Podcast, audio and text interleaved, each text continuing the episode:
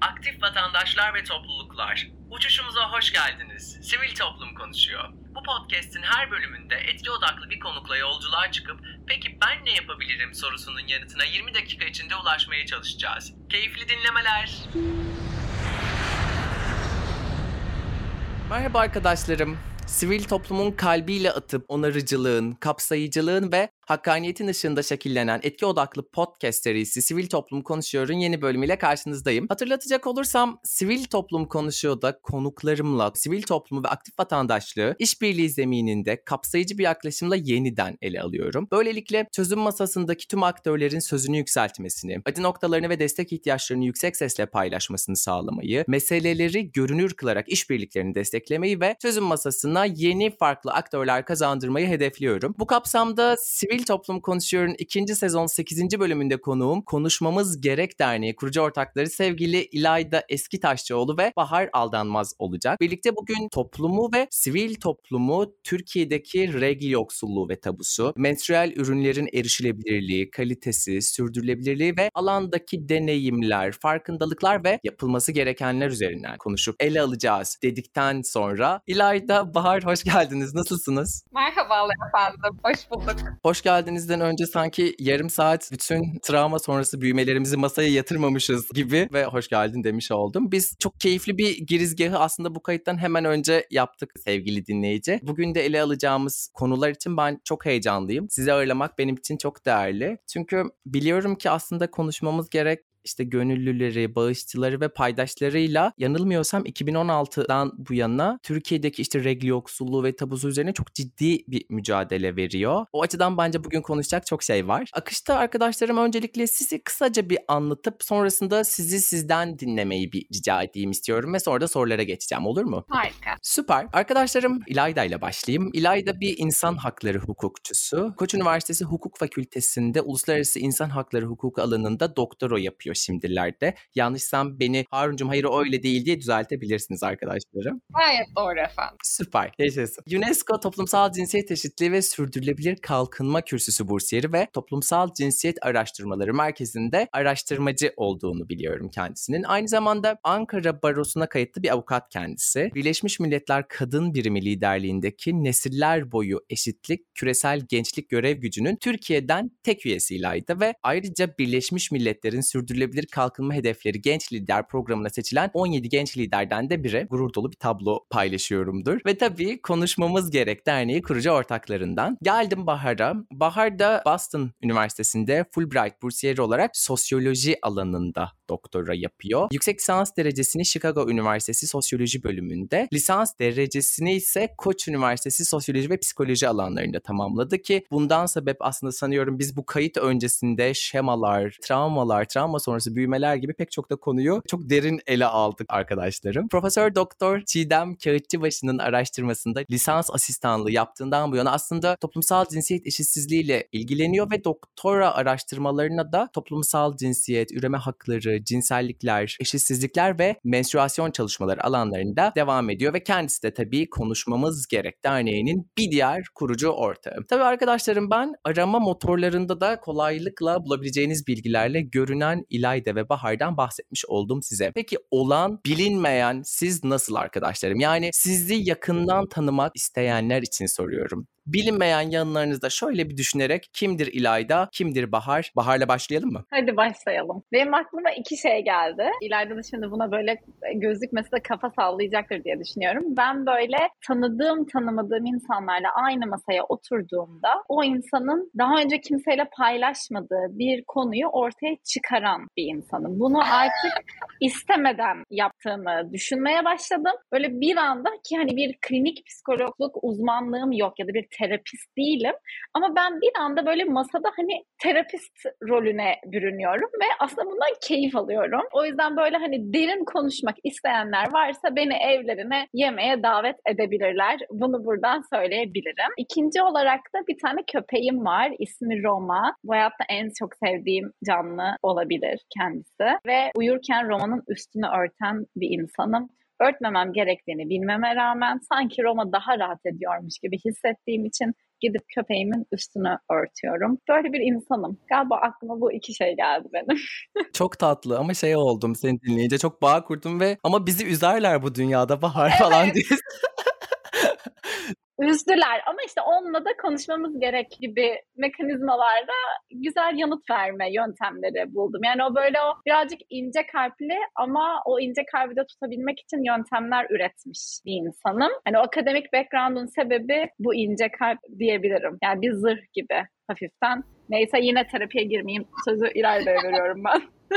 Bir minik artı bence o kırılganlıklarımızda gücümüz. Hayatta da sivil toplumda da. Yani aslında şey gibi travma sonrası büyümeden bahsettik biz bu sohbetin hemen öncesinde sevgili dinleyici ve aslında kırıldığımız yerlerden kendimizi onardığımız kadar hayatta devam edebiliyoruz ve sonraki adımın enerjisini yakıtını biriktiriyoruz diye düşünüyorum. Ben de deyip ben de terapiyi burada sona erdirip İlayda sana döneyim. Ya ben Bahar'ın tahmin ettiği gibi şu an o dinleyicilerimiz bizi göremiyor ama delilerde kafa salladım. Çünkü hani o kazıları Bahar'a çokça yani çokça gözlemleme fırsatım oldu. Büyüleyici gerçekten. Bahar mini mini kazıp ortaya çıkardığı harika hazineleri gördüm, biliyorum. Bende de, üzerimde de yapıldı efendim. Ben de şöyle düşüneyim ne olabilir diye. Hakkımda böyle bunları biliyor muydunuz gibi bir iki şey söylemek geldi içimden. Harun'u da bulmuşken ve Ankara muhabbeti yapmışken Ankara'yı, Ulus'u ve Aspava'ya ne kadar özlediğimi hatırladım. O yüzden burada bir 06 e, plakaya bir selam vererek Ankaralı olduğumu söyleyebilirim düşünüyorum. Bir diğeri bu aralar deliler gibi e, Tilbe Sayın'ın seslendirdiği Harry Potter'ı tekrar dinliyorum. Ve böyle çocukluğa dair çocuk edebiyatını, çizgi roman okumayı, çizgi film izlemeyi çok sevdiğimi yeniden keşfettiğim bir dönemdeyim. Onu söyleyebilirim diye düşünüyorum. Üçüncüsü de böyle Bahar Toy'la birlikte yani canım ortağım sağ olsun o içimdeki ışığı yaktı. Böyle ben de biraz terapiye gireyim. Ben de böyle iflah olmaz bir hani hem people pleaser öyle ifade edebilirim kendimi çok net. Bunu öğrenmemeye çalışan yani daha doğrusu öğrendiklerini unutmaya çalışan bir people pleaser'ım. Aynı zamanda da bu aralar biraz daha böyle planlı programlı olabilmek, telefonumun şarjının olması, insanların bana ulaşabilmesi gibi. Ee, Bahar burada küçük haklı bir Arkadaşlar krizi. her telefon konuşmamızda bir insanın telefon şarjı bitebilir mi ya? 2016'dan beri. Bak konuşuyoruz çok önemli bir karar alacağız. İlayda ses yok. Sana yine şarjım bitti.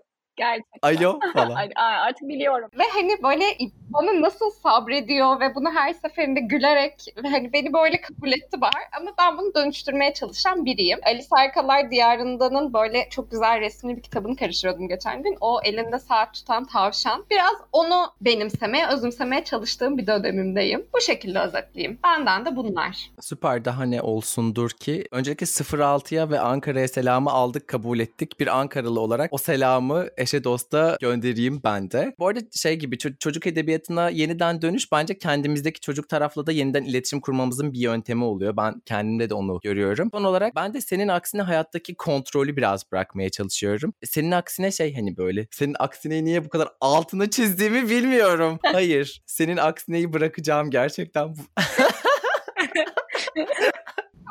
buluşuyoruz diyelim Harun. Evet evet neden ısrarla kullandık.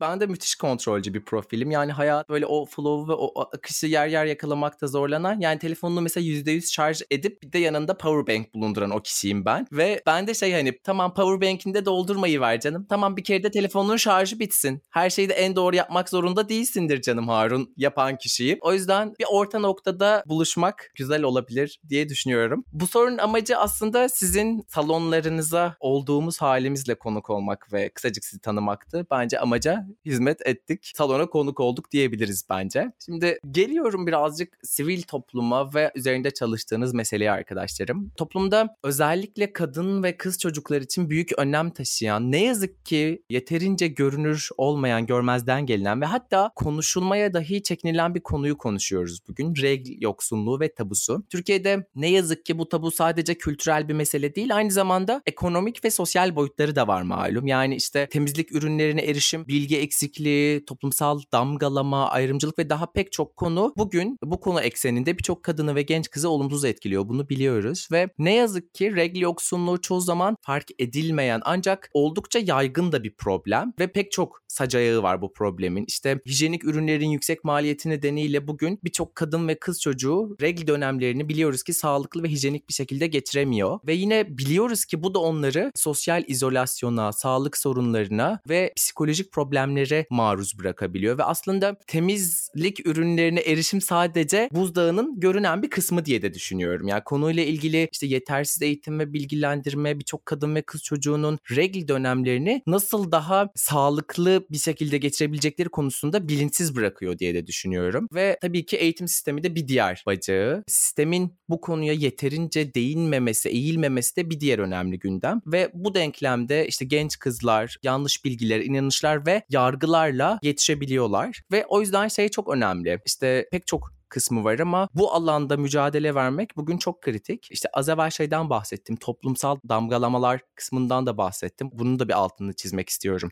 size dönmeden. Çünkü kadınların ve kız çocuklarının regle oldukları dönemlerde toplumda çeşitli negatif etkilere maruz kalmaları bu süreci onlar için daha zor bir hale getiriyor. İşte dışlanma, utanç ve aşağılanma hisleri bu tabunun kırılması için daha çok çalışmamız gerektiğini de bugünlerde bizlere gösteriyor diye düşünüyorum. Ki siz tam olarak bunu yapıyorsunuz. Yani bu konuda bilinç yaratmak ve çözüm üretmek için mücadele ediyorsunuz. Farklı katmanlarda. O yüzden ilk soru biraz buradan geliyor. Yani bugünün Türkiye'sinde sivil toplumu bugün bu gündem özelinde nasıl görüyor ve değerlendiriyorsunuz? Yani yoksunluğu ve tabusu üzerinden soruyorum. Sizce sivil toplumun en önemli gelişim alanı alanı ne bu konu özelinde? Neler yapılmalı ama yapılmıyor? Ne dersiniz? Ya benim ilk aklıma gelen şey şu, sen de zaten öyle açtın konuşmayı. Bu yani menstrüel adalet politikalarının ve tartışmalarının ve sivil toplum çalışmalarının ürün odağından çıkması gerekiyor.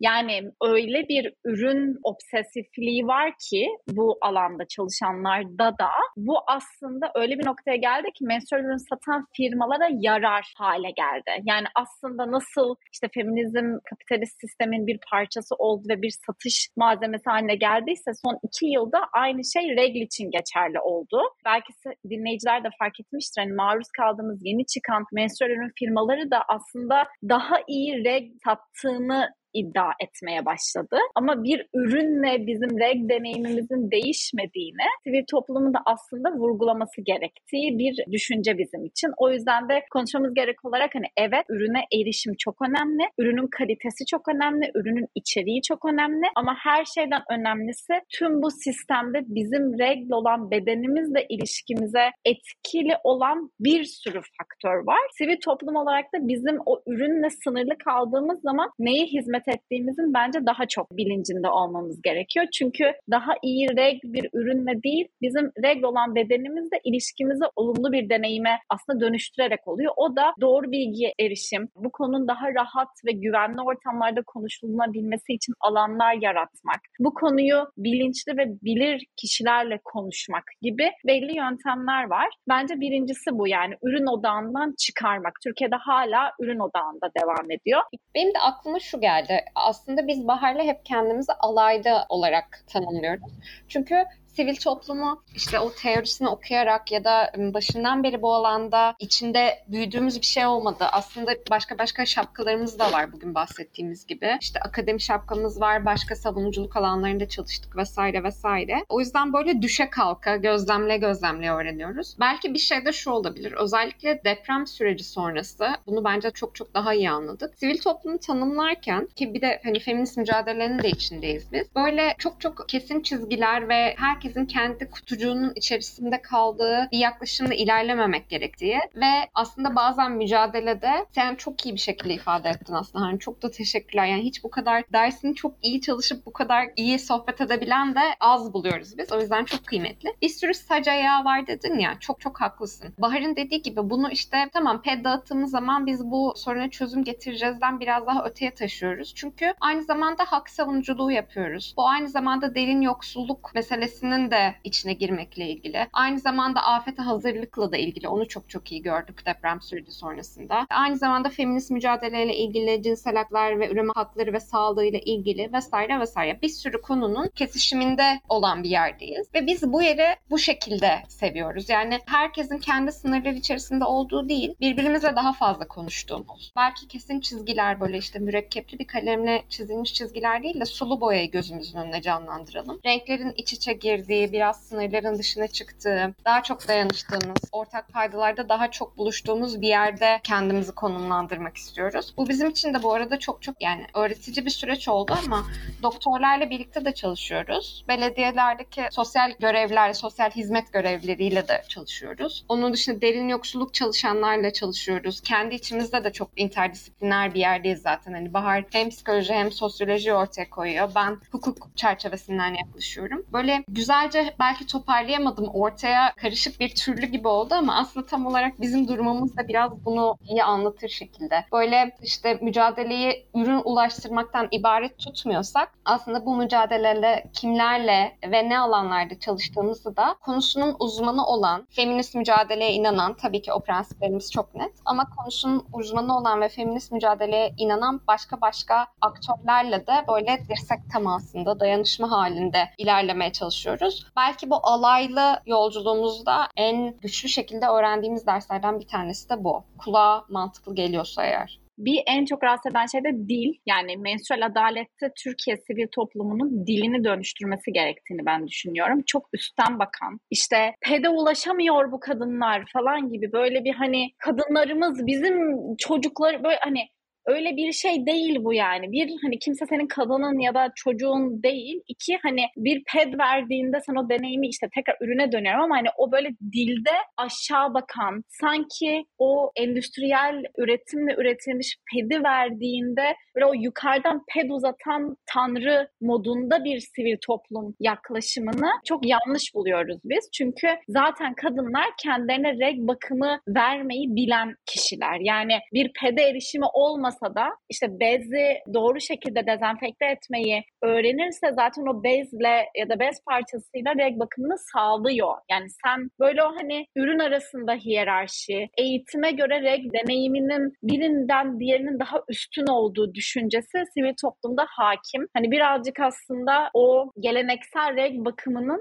daha aşağıda olduğu düşüncesinin bence sivil toplumda bir kalkması lazım. Biz bunu afet döneminde çok daha net gördük gördük. Çünkü pede erişimi olmadığında zaten kadınlar belirli yöntemler uyguladı. Bu her zaman doğru yöntem olduğu anlamına gelmiyor ama ben doğduğundan beri kumaş parçası kullanmış bir kadına gidip hayır şimdi pet kullanacaksın diye üstten yaklaşırsam o zaman doğru bir hani yaklaşımla ben o işi yapmamış oluyorum ve maalesef şu anda Türkiye'de bu iş öyle yapılıyor. Yani şöyle menstrual kap daha sürdürülebilir bunu kullanacaksınız. Daha iyi reg falan gibi değil yani. Kişi kendine vermek istediği reg bakımını verir. Sen de bir sivil toplumcu olarak doğru bilgileri, ürün kullanım şekillerini anlatırsın ve seçenek sunarsın eğer elinde seçenek varsa. Ama şu anda dediğim gibi o yukarıdan pet fırlatılıp hani pedlerle böyle bir kurtarıcı pozisyonundan gitmek aslında. Bu arada hani kendimize de ayna tutuyorum. Hani 2016'da başladığımızda bu bilinçte değildik yani. Biz de aynı aynı hataları yaptık bence. Hani ama süreçte gördük ki yanlış yani teoriden de öğreniyoruz, sahadan da öğreniyoruz.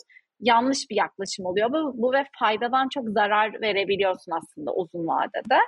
Ee, öyle. Hani onu da bir eklemek istedim. Dil dönüştürmek yani Türkiye'de. Sizin konuştuklarınız da benim aklıma şunu getirdi. Bu arada bir minik pencerede ben açabilirim. Sosyal etki meselesi. Yani böyle sosyal etki ölçümü yaparken yarattığın fayda kadar işte yarattığın zarar hatta öngörmediğin zararları da hesap etmek, ölçmek çok değerlendirmek çok kritik bir şey ya. Ve şeyi düşünüyorum yani işte sivil toplum ya da yapılan projelere paydaş olan özel sektör, kamu, diğer paydaşlar yapılan işin sürdürülebilirliği noktasında takipçi de olmalı. Yani şey gibi gün sonunda belki hiç pedle tanışmamış bir bireyi, bir kadını pedle tanıştırdıktan bir defa pedle tanıştırıp bu konforu ona deneyimlettikten sonra bu projeyi onun devamını sağlamıyor isen o projede orada artık yarattığın zarar, yarattığın faydayı geçmiş olabilir. Dolayısıyla yani yapılan işlerdeki sürdürülebilirlik ve gerçekten ben burada arzu ettiğim etkiyi sürdürülebilir olarak, uzun vadeli olarak sağlayabiliyor muyum? Projeler de bu yaklaşımla hazırlanmalı. Yap yapılan işte sosyal fayda projeleri için söylüyorum ve bunun takipçisi olunmalı. Aksi halde işte daha one shot, daha iletişimsel hedeflerle yapılan projelerin faydadan çok zarar getirdiğini düşünüyorum. Projeyi deneyimleyen hedef kitle açısından. Şimdi arkadaşlarım Türkiye'nin sivil toplum portresine de bir birlikte bakalım istiyorum izninizle. Aslında Türkiye'nin sivil toplum sahnesi enerjik yani çeşitli ama aynı zamanda da karmaşık ve bugünün Türkiye'sini düşündüğüm zaman da gergin bir ortamda faaliyet gösteriyor malum. Yani özellikle genellikle büyük şehirlerde daha yoğun olan sivil toplum ve bu sivil toplum enerjisi çeşitli konulara işte kadın haklarından çevre sorunlarına, eğitimden insan haklarına geniş bir yelpazede odaklanıyor. Fakat özellikle son yıllarda sivil toplum karşılaştığı kısıt ve engellerle zaman zaman zorlu koşullarda deneyimleyebiliyor. Bu durum sivil toplum çalışmalarını zorlaştırırken bazı durumlarda operasyonları durdurma noktasına bile getirebiliyor ki 6 Şubat depremleri sonrası da bunun önemli bir ispatı oldu bence hepimiz için. Dolayısıyla işte bu tarafta işbirliği ve koordinasyon önemli bir mesele. İşte eğitim, sağlık ve toplumsal cinsiyet eşitliği gibi işte ortak amaçlar etrafında birleşebilecek aslında çok sayıda işte kurum kuruluş var. Fakat çoğu zaman bu kuruluşlar yeterli kaynaklara veya desteğe sahip olmadan bağımsız hareket etmeye çalışıyorlar ve sivil toplumun gücü baktığımızda genellikle kırsal bölgelerde ve küçük şehirlerde daha sınırlı. Bu da toplumun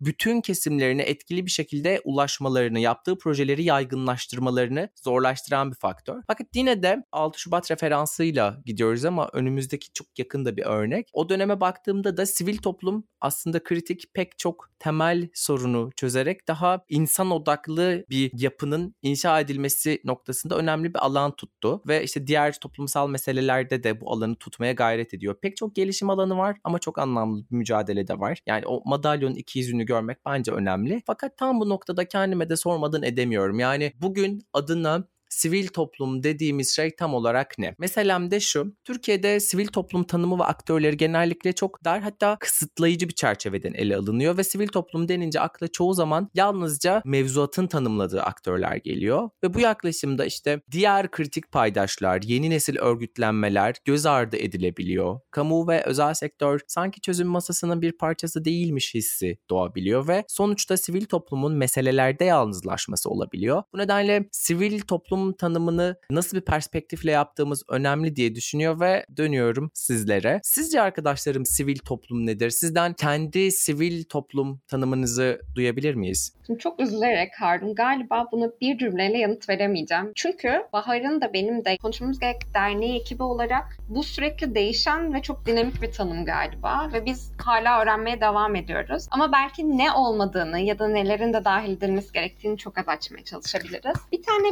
dikkatimizi çok çok çeken bir şey. Aslında kendi hikayemizden de başlayabilirim. 2016 yılından beri regl yoksulluğu ve tabusuyla mücadele ediyoruz biz. Ama aslında 2021 yılında dernekleştik. Yani devletin gözünde bizim bir sivil toplum örgütü olarak sayılmamız, resmi olarak tanınmamız 2021 yılını buldu. Ama bunun öncesinde 5 yıllık bir emek var, bir örgütlenme var. Yaptığımız onlarca saha çalışması var. Kurduğumuz bir sürü bağlantı var. Ve biz bundan önceki 5 yılımızı da aslında sivil toplum örgütü olarak ya da sivil toplumun bir parçası olarak deli gibi çalışarak, deli gibi üreterek geçirdik. Ama aslında kağıt üzerinde 2021 yılından beri bu kulübe bir davetiye aldık. Bu kulübe dahil olduk diyebilirim. Birincisi galiba dönüştürmemiz gereken şey işte bu resmi sınırlar ya da o çizilen küçük karelerin dışında kalanların da sivil topluma dahil olduğunu kabul ederek yola başlamak. Mesela şöyle bir şey. Burada hani seninle asla çatışmacı değil sadece çok böyle düşündüren çok güzel bir şey söyledin. Kırsalda çok çalışma fırsatımız oldu. Bundan önceki sahalarda da deprem sonrasında da ve bizce en hızlı örgütlenebilen, en etkin şekilde ihtiyacı belirleyebilen ve özellikle akut ihtiyacı giderirken en verimli şekilde çalışabildiğimiz gruplar aslında informal, böyle WhatsApp grupları aracılığıyla örgütlenmiş köylerin, mahallelerin dayanışma gruplarıydı. Yani bizce bizim gördüğümüz kadarıyla onların da sivil toplum tanımına dahil olması gerekiyor. Çünkü Hatay'da, Kahramanmaraş'ta aslında o dev kurumların işte bir türlü paperworklerini halledip organize olup, mobilize olup gerekli onayları alıp bize geri dönene kadar ya da kararları alıp harekete geçene kadar onların hızlı örgütlenmesi ve hızlı tepkisi sayesinde aslında çok fazla şeyi yani başarabildik. Çok fazla yere ulaşabildik. Bu yüzden aslında informal ve formal arasındaki o çizginin çok bulanıklaştığı ve sivil toplum tanımını mutlaka bu küçük dayanışma gruplarında dahil ettiğimiz yeni bir tanım yapmak lazım galiba. Bir tanım yapamamakla birlikte dayanışmaya bu da hani içi boşaltılsın istemiyorum, klişeleşsin de istemiyorum ama işte Türkiye'deki feminist hareketin motosu boşuna dayanışma yaşatır, dayanışma güçlendirir değil. Gerçekten dayanışmayı odağa almak gerektiğini düşünüyorum kurumlaşmanın ötesinde. Ve böyle hani Bahar'la her deprem sahasında bunu tekrar tekrar gördük. Bir tane diyeceğim şey o. Bir diğeri de bize biçilen rol. Aslında geçen soruya Bahar'ın cevabı da bana çok şey düşündürdü. Kim sivil toplumcudur? Yani neyi yapan kişi sivil toplumcudurun cevabı da çok kısıtlı Türkiye'de o şekilde cevaplanıyor. Bize sık sık gelen önemli bir soru ya da önemli bir uyarı diyeyim. Çok politize etmeyelim, çok politik konulara girmeyelim diyorlar ki hani feminist mücadelenin içindeki iki genç kadın olarak böyle birbirimize bakıp gülüyoruz genelde. Politize etmeden bu mücadeleyi sürdürmek mümkün değil. Sivil toplumu sadece tırnak işareti içinde insani yardım ya da hayır işi ya da sadaka veren kurum olarak görmekten bir adım öteye taşımak galiba. Bir önceki sorunun cevabıyla da hani bağlantılı oldu ama bir yandan da sivil toplum neyi yapar, neyi yapar yapmamızı da dar ele almadan hak savunuculuğunu ve işte o oyunu bozan, politize eden, gerektiği zaman yüzleşen ve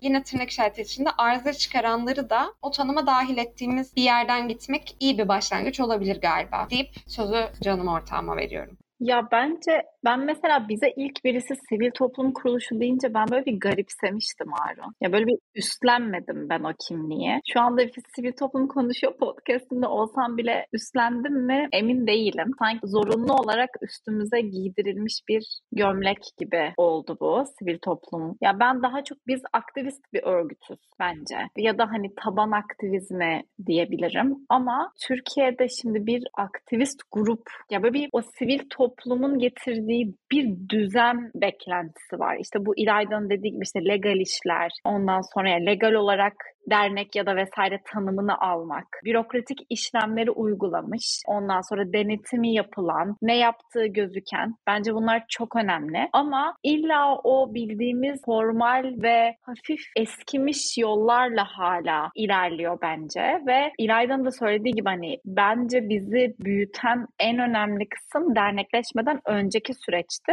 Biz sivil topluma çok büyük katkı sunduk çok teşekkür ederim arkadaşlarım. Hakikaten çok gerçek bir yerden aslında çerçeveyi çizdiniz sizler de. Bugün baktığımız yerden yoksulluk, işsizlik, eğitim eksikliği gibi karmaşık problemlere ve tabii ki regl yoksulluğu ve tabusu gibi karmaşık problemlere çözümler ararken sivil alanda olanlar demeliyim ya da toplumsal meselelerde mücadelenin bir parçası olanlar. Tanım çok geniş. Aslında az evvel tartıştığımız yerden de biraz ilerliyorum. Burası bir fikir fabrikası gibi çalışıyor. Burada bu mücadeleyi verenler ve işte 6 Şubat depremlerinde de bunu gördük. İşte alternatif çözümler, işte üzerine tartışmalar, hem işte kalacak yer, barınma, giyinme pek çok konu ve sivil alanın çalışmaları sayesinde, alandakilerin çalışmaları sayesinde ne yapabiliriz sorusunun cevabı da çoğunlukla çok şey oldu bizim için ve sivil toplum, sivil alanda olanlar bugünün sorunlarına yaratıcı, etkin ve yerel çözümler üretiyorlar. Üretme potansiyeline sahipler ve dahası da gelecek diye ümit ediyorum. Fakat bu kolektif beyin ancak yeterli destek, katılım ve işbirliğiyle tam kapasite çalışabilir. Bunu da biliyoruz ve işte o zaman yani toplumun gerçekten ilerleyebileceği, sorunların çözülebileceği bir döneme girebiliriz diye düşünüyorum. Çünkü krizler çağında meselemiz çok ve günümüz krizleriyle boğuşurken kimileri sivil topluma atılarak ya da toplumsal mücadeleye atılarak değişim yaratma hevesiyle kendiliğinden harekete geçiyor. ve bunu istiyor hayat yolculuğunda. Kimisini ise şartlar ve hayat sivil topluma ya da toplumsal mücadeleye getirebiliyor. Dolayısıyla ben biraz kişisel yolculuklarınıza getiriyorum arkadaşlarım lafı. Sizi seçtiğiniz, üzerinde çalıştığınız meseleye getiren ne oldu? Yolla çıkış motivasyonunuzdaki dönüm ve dönüşüm noktalarını dinlemek isterim. Burada aslında bizim hala devam eden öykümüzde kronolojik olarak düşündüğümüzde aklıma iki dönüm noktası geliyor benim. Bir tanesi böyle ilk bir fikir ışığının yandığı an. Diğeri de Bahar'la tanıştığım an e, kesinlikle. Yani hem dostluğumuzun hem ortaklığımızın başladığı o nokta aslında. Birincisini çok hızlıca anlatacağım. Belki bunu hani bizi takip eden başka yerlerde okuyanlar diğer yerlerde görmüş, duymuş olabilirler ama bizim için önemli, bizim hikayemiz için önemli. 2011 yılında hukuk fakültesine yeni girmiştim o sene ve bu arada işte hayat garip hani bize tekrar tekrar karşımıza çıkaran zorluklar var ya da döngüler mi var desem bilemedim ama yine bir deprem hikayesiyle başladı aslında bizim hikayemiz. 2011 yılında Van depremi olduktan sonra ben de bu arada baba tarafından Vanlıyım ailemle birlikte deprem bölgesine göndermek üzere bir takım yardım kolileri hazırlarken böyle çok anarkil, böyle bol bol halaların, bol bol e, kadınların dolu olduğu bir ailedir. İşte cümbür cemaat yardım kolilerini hazırlarken birimizin bile aklına o kolilere hijyenik ped ya da tampon koymak gelmemişti. Orada aslında bir işte kolileri bantlayıp postaladıktan sonra farkına vardık. Ya biz bunu nasıl düşünemedik? Bunca kadın bir aradayız. Neden bu deneyimi tamamen yok saydık diye sorgulamadan başladı. Aslında orada bir biraz biraz ya bu reg deneyiminin görünmezliğini araştırmaya başladım. Neler yapılabilir diye düşünmeye başladım. Ve böyle çok mütevazı mezun olduğum okulda, lisede bir böyle kek börek kermesinden biriktirdiğimiz parayla Ankara'da Çinçin'de bir gece kondu mahallesinde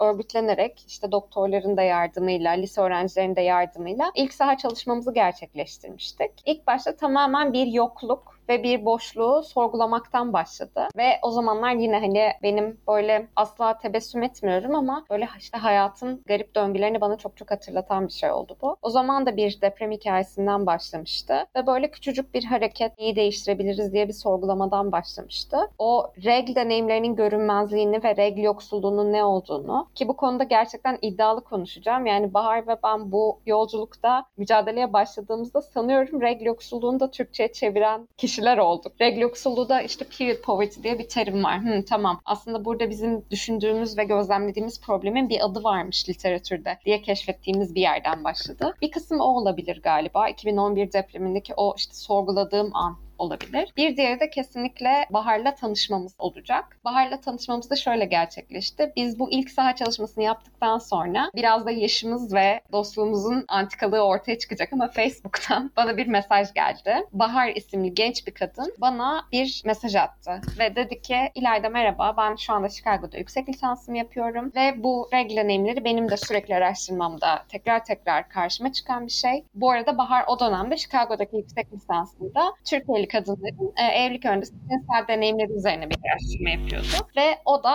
hani sürekli bunun karşısına çıktığını, kendisinin Adanalı olduğunu ve mevsim tarım işleriyle birlikte çalışmak üzere ortaklaşa bir saha yapabileceğimizi, birlikte çalışıp bu hareketi büyütebileceğimizi söyledi. Ve bizim Bahar'la ilk tanışmamız online olarak yazışmakla birlikte benim Adana'ya gitmem ve onlarda kalmamla oldu. Yani ilk defa birbirimizi gördüğümüz gün, aynı zamanda birlikte çalışmaya başladığımız da gün. Bahar'la birlikte işte o bir araya gelişimiz ve asla planlanmadan bu arada yumurtalıkta ilk saha çalışmamızı yapışımız. Ona da bayağı gülüyoruz yani hani planlasak bu kadar olurdu galiba. Planlanmadan Adana yumurtalıkta ilk büyük saha çalışmamızı gerçekleştirmemiz aslında bunun gerçekten bir harekete dönüştüğü dönüm noktası. Birazcık da sizinle sivil toplumun daha doğrusu konuşmamız gerek derneğinin zorlandığı noktaları konuşacağım ama oraya gelmeden önce bir sivil toplum değerlendirmesi üzerinden soruma gideyim istiyorum. Türkiye'de bugün sivil toplum elbette işte kalpten çalışan, cesur adımlar atan organizasyonlar, inisiyatifler ve aktif vatandaşlarla dolu. Bu çok iyi ama bu alanın gelişimi için daha kat edilmesi gereken çok yollar da var. Öncelikle sivil toplumun konuları ve hedef kitleleri daha da çeşitlenmeli. Bu aslında Bahar'ın işte az evvel şey dediği mesele. Yani bu sivil toplumcu kimliğini biz seçmedik. Bu kimlik etiket olarak verildi. Dolayısıyla yani aslında burada öncelikle sivil toplumun hedef kitlesi, paydaşı, sahiplenen o kitle çeşitlenmeli. Daha kapsayıcı ve dahiliyetçi bir yerden bu meseleyi ele almak kritik. Toplumun her kesimini kapsayan politikalar, projeler ve çalışmalar görmek bunun sanıyorum başlangıç noktası bu değerlendirmede. İkinci kısımda işte yaptığınız çalışmalardan bahsederken de sıkça bunu düşündüm. 6 Şubat depremlerinde de de bu konu kritikti. Dijitalleşme yani hala kağıt üzerinde kapalı kapılar ardında çalışan birçok organizasyon var. Dolayısıyla dijitalleşme hem hız kazanmak için projelerde hem de erişilebilirlik ve görünürlük açısından sivil toplum için ben kritik diye düşünüyorum ya da alanda çalışan platformlar için. İşbirliği yine çok önemli. Bugün bolca örneğini birlikte verdik. Yani daha sektörler, organizasyonlar arası daha güçlü bir sinerji ve ortaklık ağı kurulması. Finansman çok önemli ve işte hikayeleri anlatmak yine çok önemli. Evet iyi işler yapılıyor ama bunu daha geniş kitlelere, etkileyici ve anlaşılır bir dille anlatmak gerekiyor. Bugün dil kullanımının da önemini birlikte bir altını çizmiştik. Dolayısıyla sivil toplumun bugün meselelerini de aslında iyi anlatması önemli. Yani yaptıkları zaten önemli ama ne kadar işler yapılırsa yapılsın istediğimiz etkiye ulaşabilmek için doğru kanallardan, doğru mesajlarla belki o göz hizasında iletişim dediğimiz yaklaşımla anlatmamız önemli. Yani aslında aslında bugün Türkiye'nin sivil toplumunda büyük bir potansiyel var ama bu potansiyeli maksimize etmek için üzerine gitmemiz gereken konular da var. İşte bu tüm gelişim alanlarını da belki düşünerek biraz bundan da paylaştım. Bugün üzerine çalıştığınız meselelerde hayal ettiğiniz noktaya giderken konuşmamız gerek derneği en çok hangi noktalarda zorlanıyor ve hangi aktörler bu acı noktalarına nasıl fayda sağlayabilir diye bir sormak istiyorum. Zorlandığımız bence bayağı şey var Harun. Uzun bir liste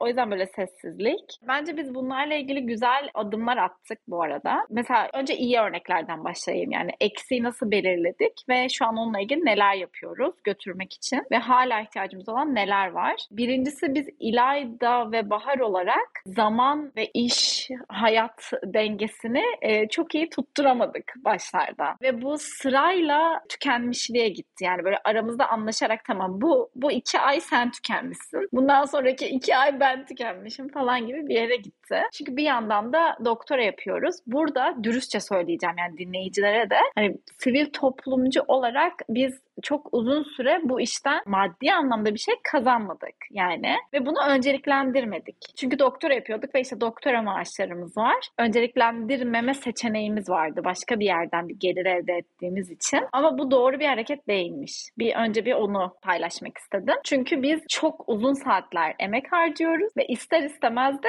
başka yerden maddi gelir elde edebileceğimiz vakti buraya etmemeyi tercih eder. Hatta sanki etmek ayıpmış gibi bir yere gitti. Yani aktivistsem aktivistlik yaptığım işten hiçbir şey kazanamamaya gitti. Bunu değiştirdik. Bunu değiştirmemizi sağlayan da ekip üyemiz harika insan, süper insan Merve. Merve bizim ekibimize bu sene katıldı ve o da aslında bir Sivil Toplum Destek Vakfı'ndan aldığımız koşulsuz fonla yani aslında kapasite geliştirme fonu aldık. Mesela bence birinci ihtiyacımız daha fazla koşulsuz fon almak. O da şu demek. Biz o kadar fazla proje yaptık ki var olan insan kaynağımızı aşacak derecede fazla proje yaptık. O yüzden de aslında kapasitemize odaklanabileceğimiz bir kaynağımızın çok az olduğunu fark etmedik. Ama şu an geldiğimiz noktada biz ileriye dönük planlama yapmak istiyoruz ama ileriye dönük planlama yapabileceğimiz fon miktarımız istediğimiz seviyede değil. Çünkü elimizde bitirmemiz gereken projeler var. O yüzden bir, burada böyle bir tik ve trink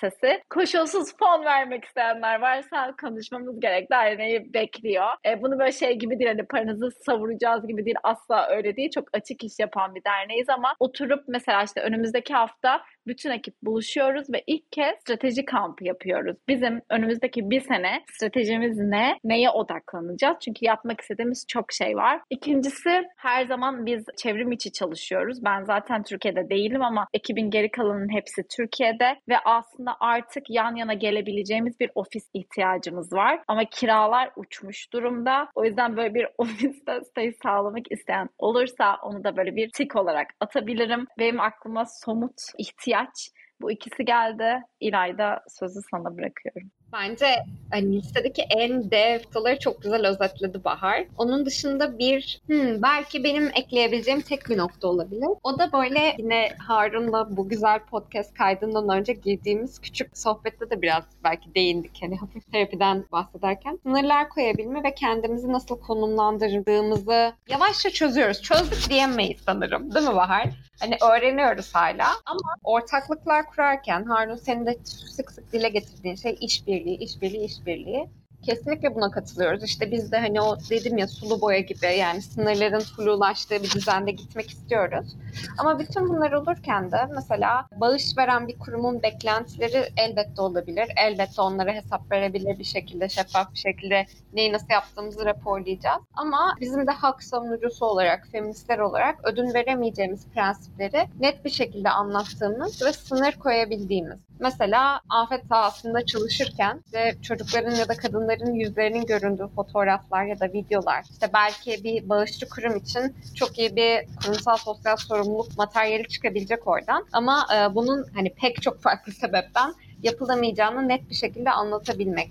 Gerektiği zaman bazı durumlarda hayır diyebilmek. Yani rest çekmek gibi değil ama evet prensiplerimizin dışında artık hak ihlaline girebilecek, kötü niyetli olmasa bile hak ihlaline girebilecek bir takım şeyler bizden talep edildiği zaman hayır biz bunu yapmıyoruz diyebilmek de çok önemli ve bunu ya tamam tabii ki bizden hak ihlali doğurabilecek şeyler beklendiği zaman hayır diyebilmek devrim midir? Dünyaları yeniden mi yaratmaktır? Hayır. Ama özellikle burada yolun başında, özellikle sivil toplumun içinde olan yolun başında bir hareketi başlatmak isteyenler için pazarlık için çok fazla elinde kozu olmayan ya da bütçesi olmayan, çok iyi fikirleri olan ama bunun için desteğe, sürdürülebilir bağışa ihtiyacı duyanlar olabilir. Kötü bir Türkçe kullandım orada. İhtiyaç duyanlar olabilir. Burada önemli olan kendimizi iyi konumlayabilmek ve sınırlarımızı iyi çizebilmekte.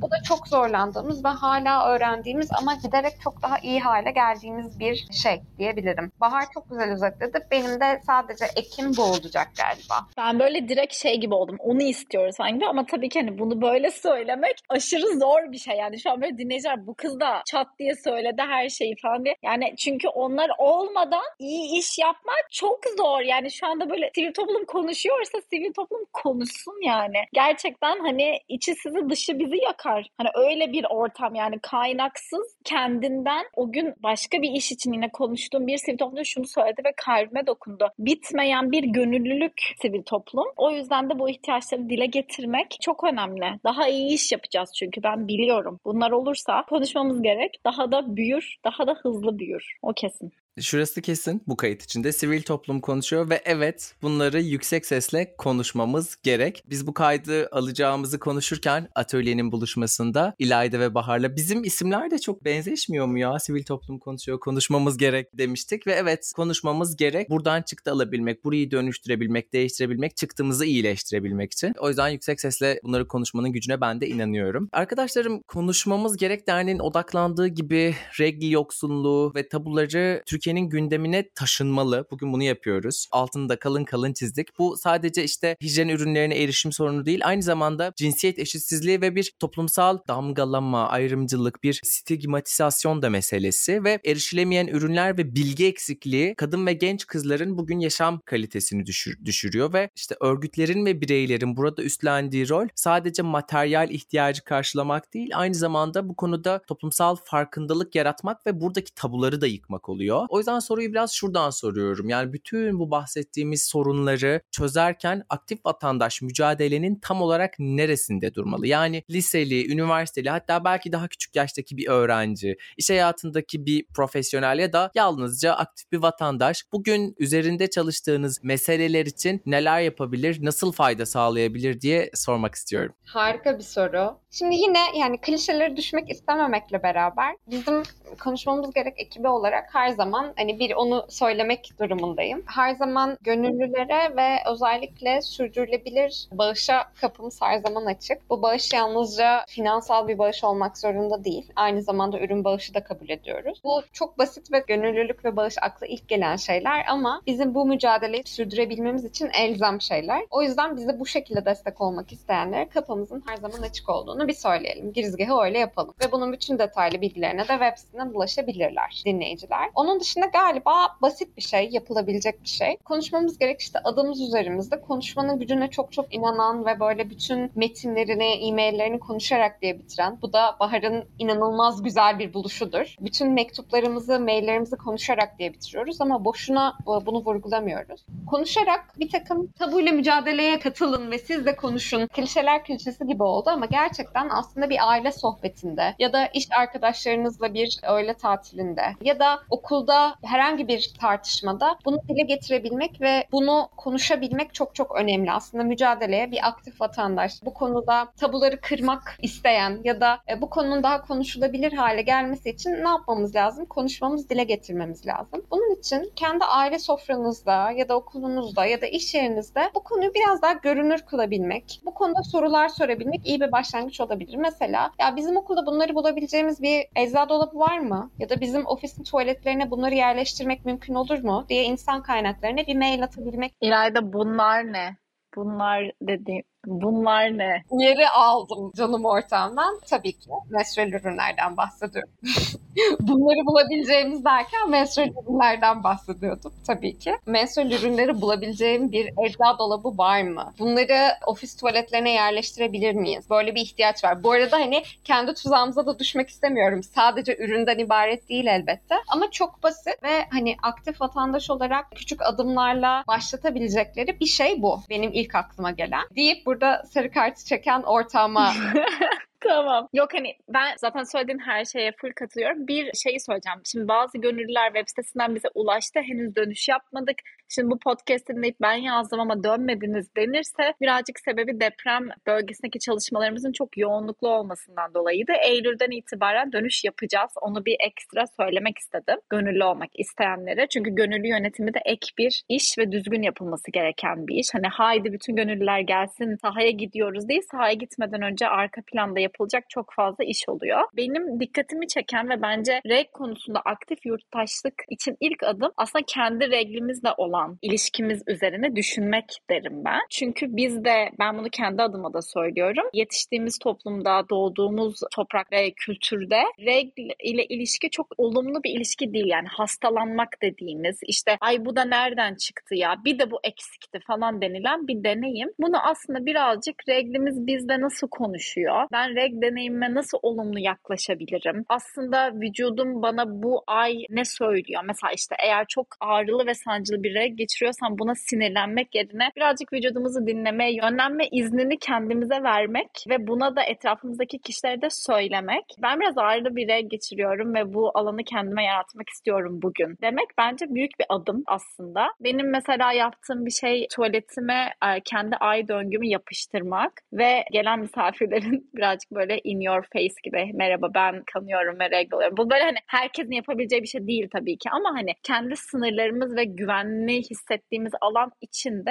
regli günlük hayatımıza olumsuz bir deneyim ya da kaçmaya çalıştığımız bir deneyim gibi değil de bedenimizin döngüsel olduğunu kabul edip bu döngüyle nasıl uyumlanarak yaşarız da böyle bir pencere açmak bence önemli bir aktif yurttaşlık. Çünkü bunu yaptığımız zaman bence diğer jenerasyonlarla, diğer insanlara da bu olumlu deneyimi daha iyi aktarırız diye düşünüyorum. Bunun içinde bir çocuk kitabımız var. Hadi konuşalım. Etrafınızda regl olan, çocukları regl olacak olan hani ebeveynlerle bu içeriği paylaşabilirsiniz ya da web sitemizde de ücretsiz indirebileceğiniz içerikler de var. Birazcık regl hakkında konuşulacak güvenli alanları yaratmak ve kendi reglimizde ilişkimizi olumluya dönüştürmek için çaba sarf etmek bence güzel bir aktif yurttaşlık adımı olur. Vesilenizle belki ben de şeyi hatırlatabilirim. Arkadaşlarım gönül verdiğiniz, gönüllülük başvurusu yaptığınız ama dönüş alamadığınız yerlere lütfen kızmayın ve küsmeyin. Sivil toplum pek çok açıdan kaynak kısıtı yaşanan bir yer. Finansal açıdan da iş gücü açısından da. Çünkü eğer dönüş alamıyor iseniz biliniz ki aslında o arkadaşlar başka işlerle fevkalade meşgul olduğu için size henüz dönüş yapamamışlardır. Kapıda durmak ve biraz inatla ve ısrarla ve kararlılıkla çalmak o kapıyı önemli diye düşünüyorum. Ben de. Arkadaşlarım sivil toplum konuşuyor. Sivil toplumun sadece konuştuğu değil aynı zamanda dayanışma içerisinde olduğu ve meselelerimiz için üretme ve işbirliği geliştirme geliştirme ideali de olan bir çözüm masası benim için. Benim zihnimde, kalbimde öyle. Afet sonrası ortak yaşam ve topluluk alanları buluşmasının ikincisinde şöyle bir konuşma geçmişti. Bir katılımcı, bir dinleyici panelistlere umudunuz var mı diye sormuştu. Katılımcı paneliste umudum var mı emin değilim ama umutsuz olsam da çabalamaya kararlılığım var demişti. Ben bundan çok etkilenmiştim şahsen. Çok beni duygulandıran ve bana iyi gelen bir şeydi. Azmimi tazeleyen bir şeydi. Dolayısıyla ben bugün çabalama, karar kararlılığı gösteren siz arkadaşlarımı sivil toplum konuşuyorda ağırladığım için çok mutluyum. Burada ağırlamak sizi çok değerliydi. İyi ki geldiniz. Çok teşekkür ederim. Teşekkür ederiz Harun. O kadar güzel ağırladın ki böyle sivil toplumun konuşmaya ihtiyacı olduğunu ben bir kere daha hissettim. Böyle insanlara konuşmak için alan açmak bizim işimiz. Sen de bize alan açtın. Bana çok iyi geldi. Çok teşekkür ederiz. Ben de çok teşekkür ederim. İnanın öncesi ve sonrasıyla, öncesi ve esnasıyla bana da çok iyi geldi. Biz etki odaklı yol arkadaşlarımla meselelerimizi konuşmaya, çözümleri, çözüm masasını hatırlatmaya ve işbirliklerini destek desteklemeye devam edeceğiz. Korku adalarından bilgelik kıtalarına geçmek için Sivil Toplum konuşuyor.